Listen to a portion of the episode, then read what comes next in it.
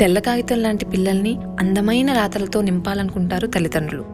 చకచకా పరుగులు తీస్తున్న నేటి సమాజంలో మన పిల్లలు కూడా పరుగులు పెడుతూ గెలవాలి అనుకుంటారు.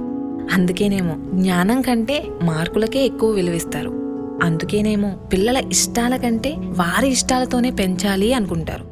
తెలియక ఒక పిల్లాడు తప్పు చేస్తే పెంపకంలో తెలిసి తప్పులు చేస్తున్నారు తల్లిదండ్రులు. నేటి బాలలే రేపటి పౌరులు అంటూ ఉంటాం కదా అందుకే అలాంటి ఉన్నతమైన పౌరులుగా తీర్చిదిద్దాలంటే ఎలాంటి సందర్భంలో పిల్లల్ని ఎలా పెంచాలి ఎలా చెప్పగలిగితే పిల్లలు అర్థం చేసుకుంటారు ఒక తల్లి ఒక తండ్రి ఎలా ఉండాలి ఇలాంటి అమూల్యమైన విషయాలు తెలుసుకుందాం చిన్ని మనసు పాడ్కాస్ట్లో చిన్ని మనసు with Amulya Dantuluri only on Dhwani podcast.